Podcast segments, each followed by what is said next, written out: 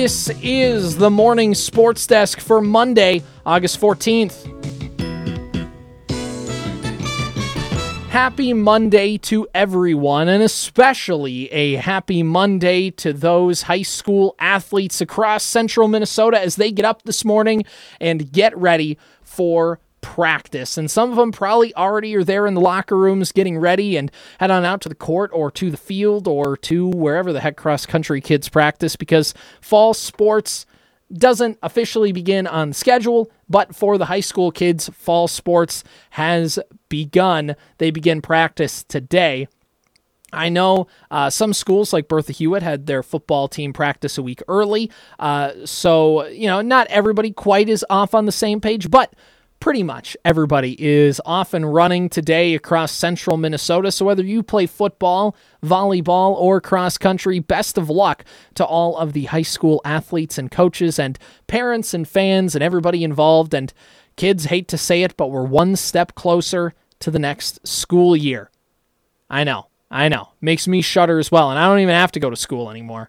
Uh, but the fun part was always getting started with high school sports. I remember myself uh, at Bertha Hewitt. I mean, I didn't really play a ton. I was not a stud athlete by any stretch of the imagination, but it was still fun uh, to get to have that first day of practice. It was like Christmas morning. Everybody's just kind of excited to be back out there. There's this sense of optimism because everybody, you know, feels like this is going to be a year where they could really do something. And whether it's just, you know, having a winning record or making a section tournament run or getting to state or, or doing whatever, it's just, it's really fun to get out there. And I remember football practices. Uh, my freshman through junior years of football was when you could do the classic two a days, and we would just practice from 8 to noon. There'd be two practices stretched in there one practice on defense, another one on offense. And you kind of spend those first two weeks. Uh, really kind of getting right back into the swing of things, and then my senior year, they kind of tweaked the rules a little bit to give yourself to give us more breaks in between practice and limit the contact and all that just to keep everybody healthy and and that was interesting too and that was a, a neat experience but uh, man when you get started with the with the fall sports, it's crazy because you're you're not in school yet, but school kind of feels like has already started, and uh, it's just a fun time. Uh, so congratulations to those athletes as they get ready and best of luck throughout the season. And we got a special surprise coming up on the morning sports desk for all of you high school sports fans across central Minnesota.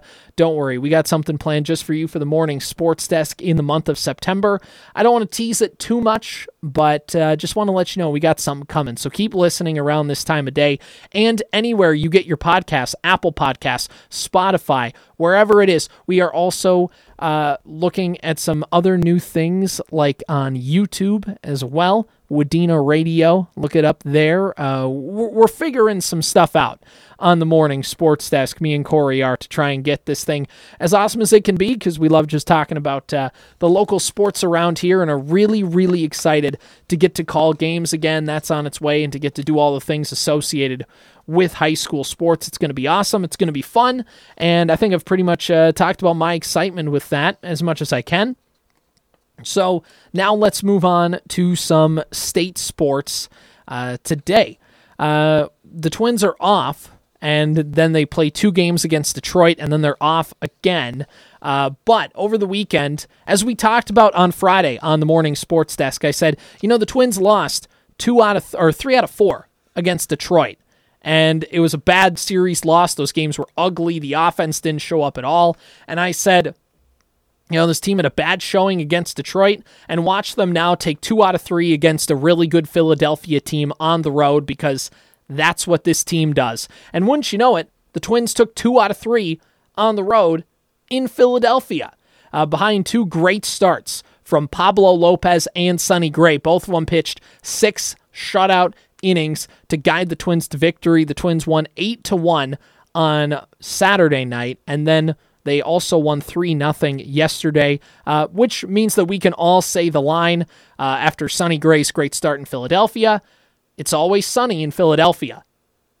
Like the uh, like the show on FX with Danny DeVito. Uh, yeah, all right. Certain people get that. Uh, anyway, uh, the Twins got a big series win, which helps out a lot for this team. Uh, they gain a game on Cleveland, who lost two out of three against the Tampa Bay Rays this weekend. So the Twins have a four and a half game lead in the American League Central. If you look on certain websites like Baseball Reference and Fan Graphs and some of these betting websites that kind of say, all right, well, based on the data, here's the percentage chance that you have to make the playoffs and to win your division. And for the Twins, it's equal because the, if the Twins don't win the Central, they don't make the playoffs. But the Twins have a 93% chance of making the playoffs as of this morning.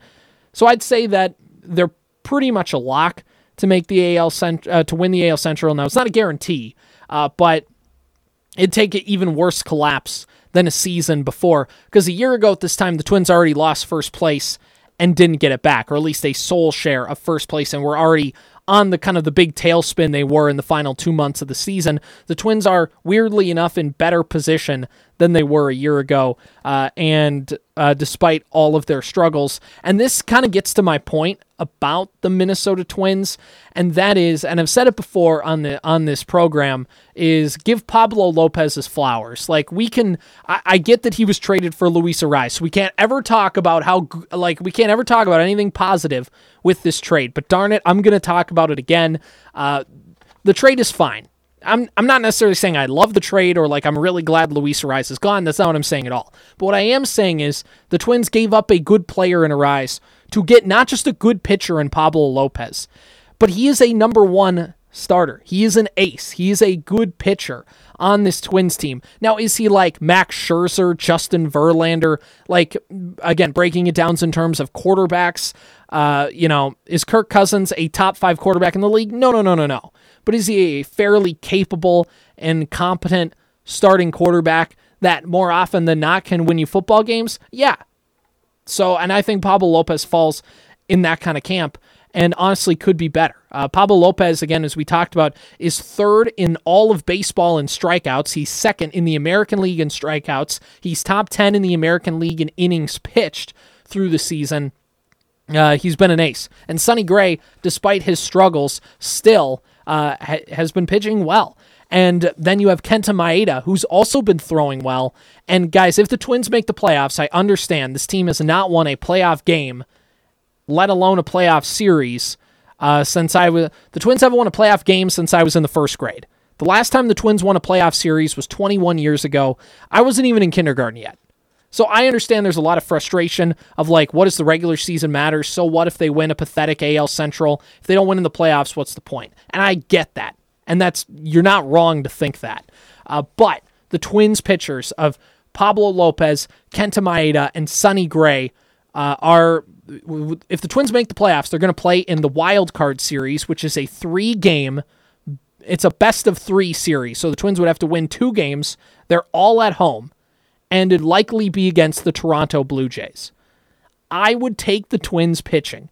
Pablo Lopez, Sonny Gray, and Kenta Maeda will put the Twins in a position to win all three of those games.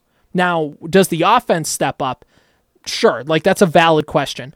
But make no mistake about it, the Twins have the pitching to make a deep playoff run. And that's not even counting Bailey Ober or Joe Ryan, who both have had successes this season, uh, despite kind of the last few weeks. Uh, so the Twins' playoffs, uh, pitching wise, is certainly really good. And when you look at the offense, well, they just I don't know what to tell you. I mean, you got to hope that Max Kepler stays hot. You got to hope Carlos Correa can turn it on in the postseason. Maybe Byron Buxton comes back healthy and turns the season around, or maybe Buxton doesn't come back and the Twins can use the DH spot for a guy like Ryan Jeffers, uh, who's been mashing the ball lately and leads all catchers in baseball uh, in on base plus slugging since the All Star break. That guy's been mashing the baseball. Uh, you know, whatever. You just got to hope some guys get hot in the postseason, but look, if the if the Twins, despite their lackluster record and how topsy turvy they've been, if the Twins can break the playoff loss streak and maybe even win a playoff series and they just lose in the ALDS right away, uh, that's fine. I consider it a success and the franchise can move on past the playoff losing streak, which I think would be a big win, all things considered. Uh, also, the St. Paul Saints honored Darryl Strawberry over the weekend, so that was pretty cool. Uh, they had Bill Murray in town to honor the former St. Paul Saint, because, of course, in between his time between the Mets and the Yankees, Darryl Strawberry played very briefly for the St. Paul Saints when they were an independent league team. So they honored him and retired his number over the weekend in St. Paul. My brother got to go to the game, actually, and he said that that place was packed uh, to get to see him and Bill Murray and do all that kind of stuff. All right, well, one last thing I want to conclude the morning sports desk on for today is the Minnesota Timberwolves. Clear Blue Waves create a new Lakes theme for the 2023 Minnesota Timberwolves City Connect jersey. So every single year, the Wolves kind of have a rotating alternate jersey because Nike wants to make that sweet, sweet uniform money. Uh, and some of them have been really cool. Some of them haven't been. There's been like gray ones that just say Wolves across the front. That doesn't look very cool. There was one that said MSP for Minneapolis St. Paul. Those ones were fine, but they weren't super cool. The Prince jerseys are just 10 out of 10. The uh, the old throwbacks with the trees, the black ones say Timberwolves across the front. 10 out of 10 wouldn't change a thing about them. But now, uh, you also had a few clunkers in there, like the the last year's one where it was talking about art, and it just was like blue, yellow, and red with Minnesota across the front. It, those ones didn't look good. But this year, the Wolves will have a Lakes themed city jersey. And they unveiled it yesterday in Lake Minnetonka. Naz Reid and Mike Conley were there. And apparently, this rapper whose name is Yung Gravy, I guess, uh, was also there unveiling it. Uh, and they basically, it looks like water. I, don't know what other way to explain it over the over the radio, uh, but it looks like water. The jerseys look like water, uh, and I don't know how I feel about them because I heard it was going to be lakes themed, and on an NBA jersey it's kind of weird. And they talk about summer lake life when the NBA is over the winter, which is also kind of weird. So I mean, I don't know. Uh, the jerseys will grow on me, but I think they're certainly better than last year's. And when they wear these new Lakes jerseys, uh, they are going to be with a new court. So the Wolves will have an alternate court when they do that, which will also be pretty cool. So I'm kind of looking forward to that. Uh, go look up a picture on the Timberwolves Facebook page or Twitter page or Instagram page or wherever. You can go see those uniforms. They're kind of cool. I'm not sure how they'll look during a game, but the one takeaway is it's still weird to see an Anthony Edwards jersey where he's number five. That'll take some getting used to, but hey, the guy's been hooping for Team USA uh, in the international tournament right now. So go, Anthony Edwards. Let's go. This has been the morning sports desk for Monday, August 14th.